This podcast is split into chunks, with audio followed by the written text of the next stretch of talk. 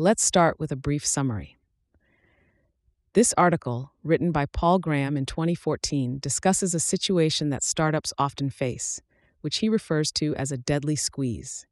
In this situation, a startup is losing money at a high rate, while there is either no increase in revenue or it is very low. Graham mentions that startups often plan to obtain additional investment in such situations, but he emphasizes that this thinking is generally misleading. Graham suggests that entrepreneurs who are aware of this situation need to be more disciplined in order to achieve profitability, which would make it easier to obtain more investment. If an entrepreneur is in this situation and cannot reach profitability, Graham recommends either shutting down the company or increasing revenues or reducing expenses.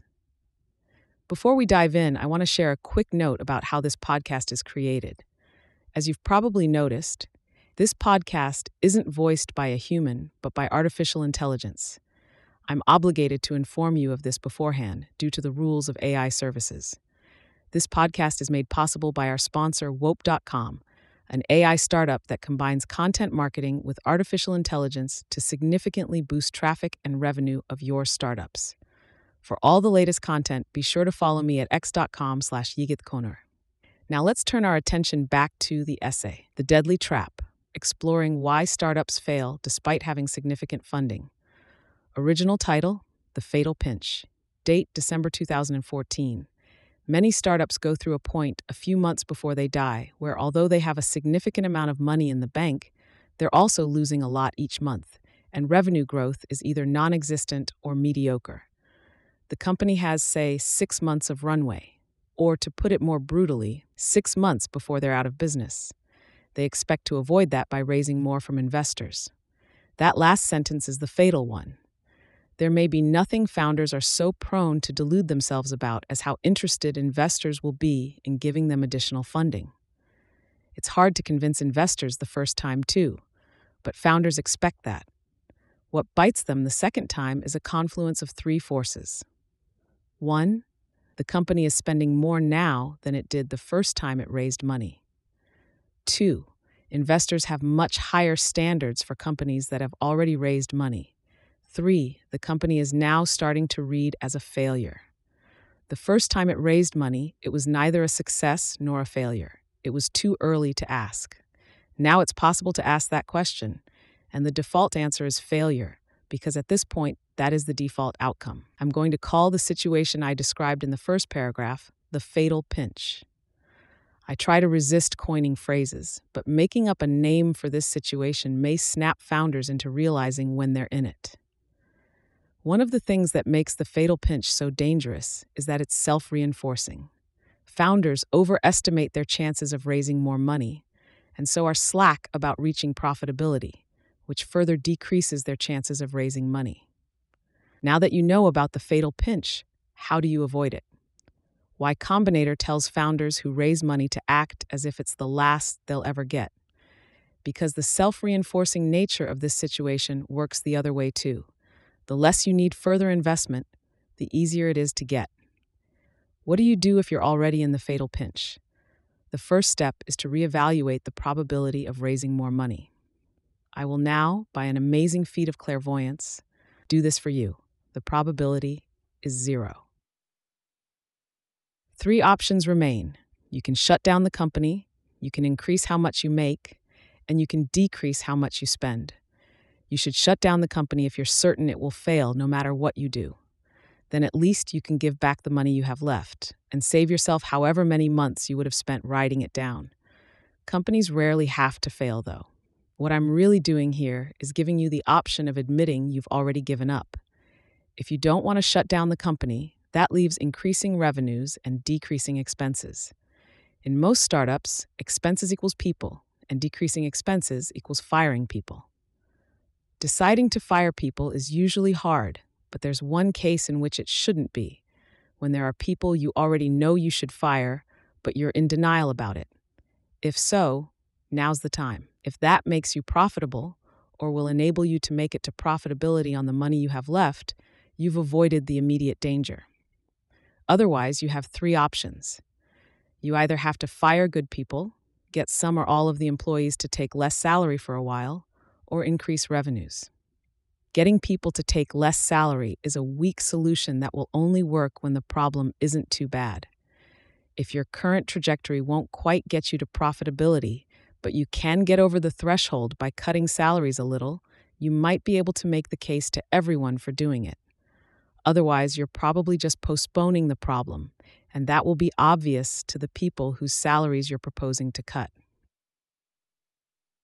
Which leaves two options firing good people and making more money.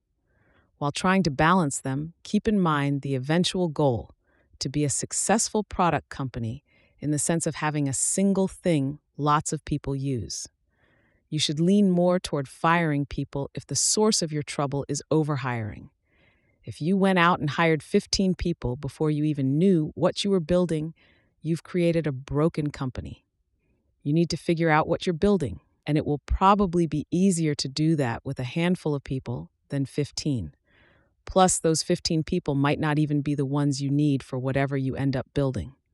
So the solution may be to shrink and then figure out what direction to grow in. After all, you're not doing those 15 people any favors if you fly the company into ground with them aboard. They'll all lose their jobs eventually, along with all the time they expended on this doomed company. Whereas if you only have a handful of people, it may be better to focus on trying to make more money. It may seem facile to suggest a startup make more money as if that could be done for the asking. Usually, a startup is already trying as hard as it can to sell whatever it sells. What I'm suggesting here is not so much to try harder to make money, but to try to make money in a different way.